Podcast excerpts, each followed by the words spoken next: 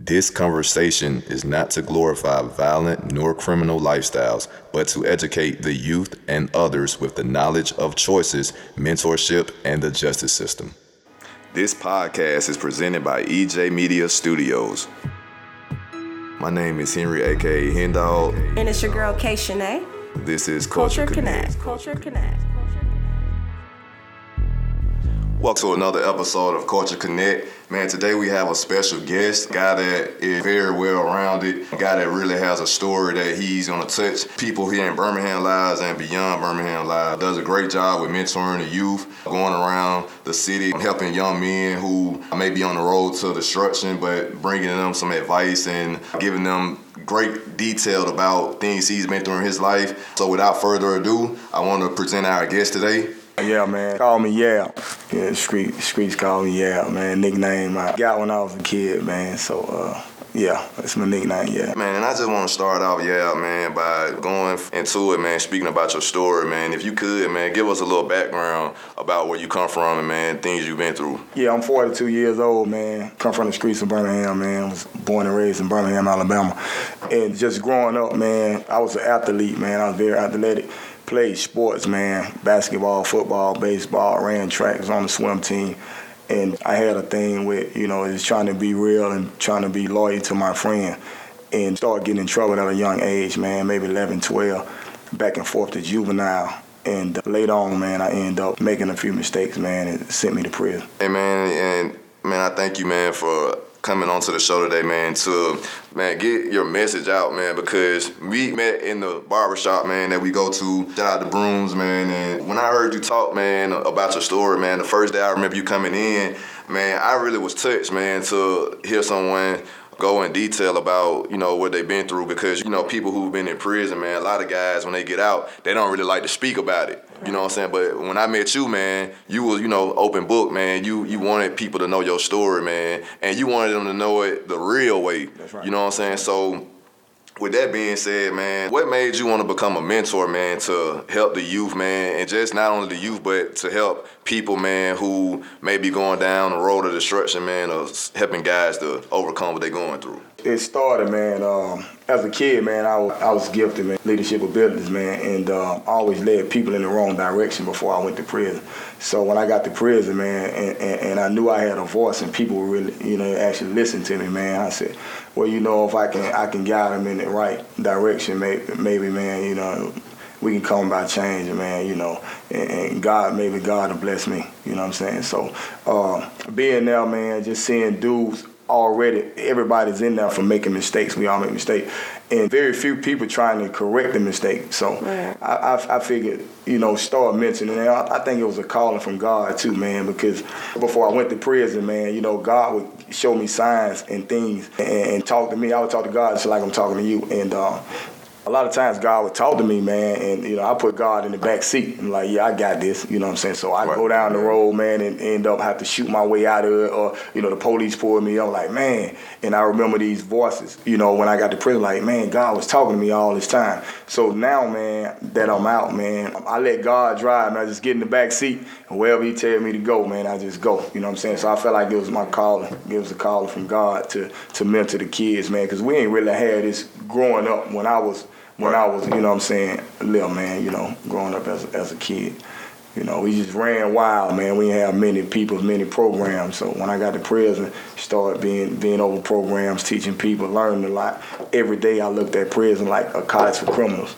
Like, I was like, I'm in college. So every day I tried to learn something. Give back, you know what I'm saying? Most definitely. Yeah. That's what's up. And from a female standpoint, I just want to thank you for that, because in my opinion, when you have mentors like yourself, it's teaching these kids that they have other options. They have other choices that they can make, that they don't have to make, you know, these same mistakes. They can, you know, take another path. That's right. And speaking of advice, like, for a person who is failing, they're feeling down, they feel like, you know, I just got released out from jail. I've been incarcerated. I don't have another way out. Like, what do you say to them? First of all, keep God first, man. Amen. Like, remain humble, man. Like, in everything you do, just keep God first. time's gonna get hard, man. Times was real hard in prison. Yeah. And so get out. We already know how the job's gonna go, how the people. If I'm used to selling drugs or used to robbing people, people not really gonna trust me off the bat. You yeah. Know? Right. So you know, we got to gain that trust back. And I see a lot of dudes now getting out, man. I try to get them before they get too far out, because it's easy to get thrown back in the streets, man, and go right back. Repeated offenders, I've seen so many people come back to prison 3 or 4 times, but I just tell people, man, just keep your eyes on the prize, man, and keep God first, remain humble, man, just be patient. Right. Just be patient, man, because your time coming. You know, when I was in prison, man, I sat inside the prison, but I always looked outside. Dudes thought I was kind of like, man, dude, he tripping, dude. And, you know, sometimes dude walk up like, man, what you got going on? I'm like, you know, I'm just trying to figure out how I'm going to get out the country, man. Yeah. Like, man, right. You ain't even out of prison. Right. I'm like, yeah, because, you know, once I was always humble. Right. You know what I'm saying? Even when I ain't have patience. So once I gained patience, and I always tell guys, the first thing, keep God first. Everything you do. You know what I mean? Got to. Yeah, God gonna take care of us, man. Man, definitely, man. You definitely have to keep God first in everything you do, man. And definitely being, you know, in those situations, because, you know, when you're going through the process, man, of, you know, being in the hood, man, that don't mean that God ain't within you or you don't know who God is. You feel what I'm saying? Exactly. So, man, that's definitely something that's very important, man. And I just wanted to ask as well, now, being inside of prison, man, how did you deal with connecting to people on the outside? I wrote letters a lot, man. When I first got there, I had plans. Everything I didn't do here, man, I was thinking I'm going to get my GED.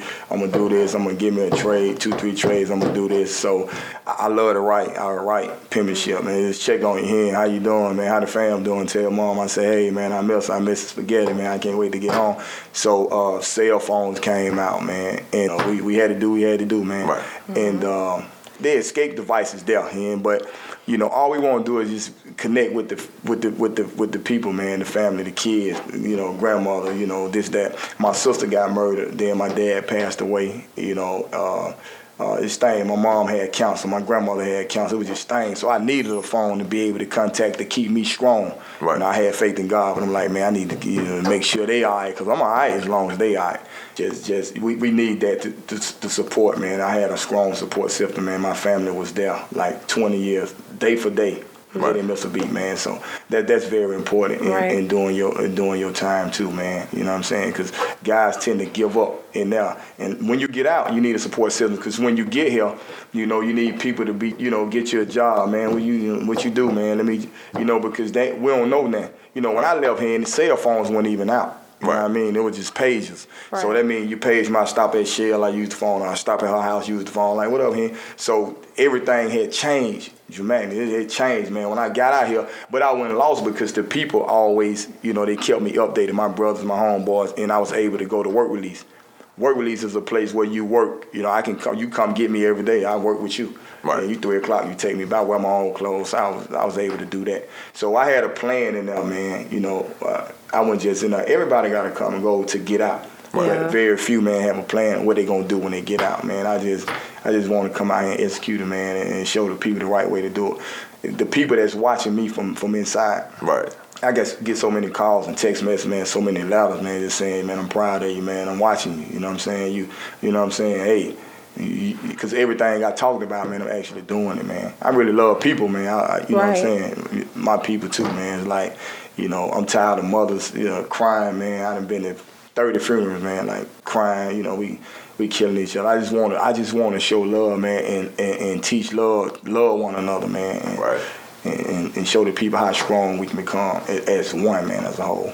And, man, you just touched on some very great points, man, because having that support system, man, is very important, man, whether you in or out, you know what I mean? Right. And another thing, man, that, you know, I've noticed as well is that from your time being in the pen, I'm sure you met a lot of guys, and I see that you have created a brotherhood with those guys and real relationships. And I seen maybe about a year or two ago, you and some guys that you were in with, y'all, like, I guess someone had passed.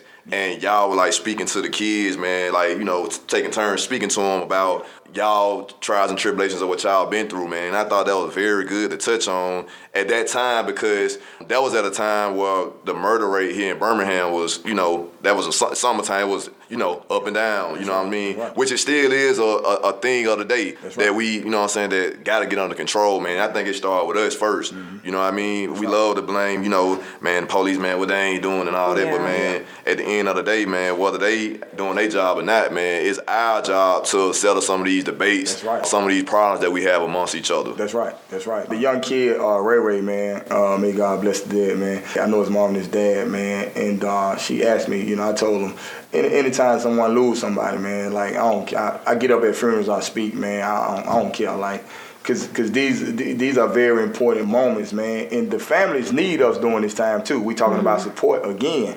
Like, somebody lose their kid, man, or whoever, their mom or brother, whoever. It's like, it mean a lot to call, man, to just check on, hey, man, hey, how you doing, man? Because I was in prison. My sister got murdered. I thought I was going to go crazy. But the people to support, people came to check on me every day here. What's up, man? This, that, and other, man. What's up? You good? Man, I love you, man. Days I ain't feel like talking. Days I ain't feel like waking up. Days I ain't feel like sleeping. It's like, man, I ain't feel like doing nothing days. But God saw me through, man, and he sent the people, man, and they just lift me up, man. I kept God first, and the people like you, man, that showed me love every day, that checked on me. Bro, I'm just coming to check on you, bro. You need something to eat? I'm like, nah, man, I'm straight. Right. You know what I'm saying? I can't eat nothing if I want, you know. So the support, man, it go a long way, man. We gonna get it together, man. It's gonna take some time. The main thing is time putting in time with the kids, man. Yeah, man. And you know, I don't knock nobody for what they got going on, man, or the mentorship programs or whatever, but it's like, we got to show the kids something different. Right. We just took 33 kids, probably about 33 kids, to a UAB Memphis game.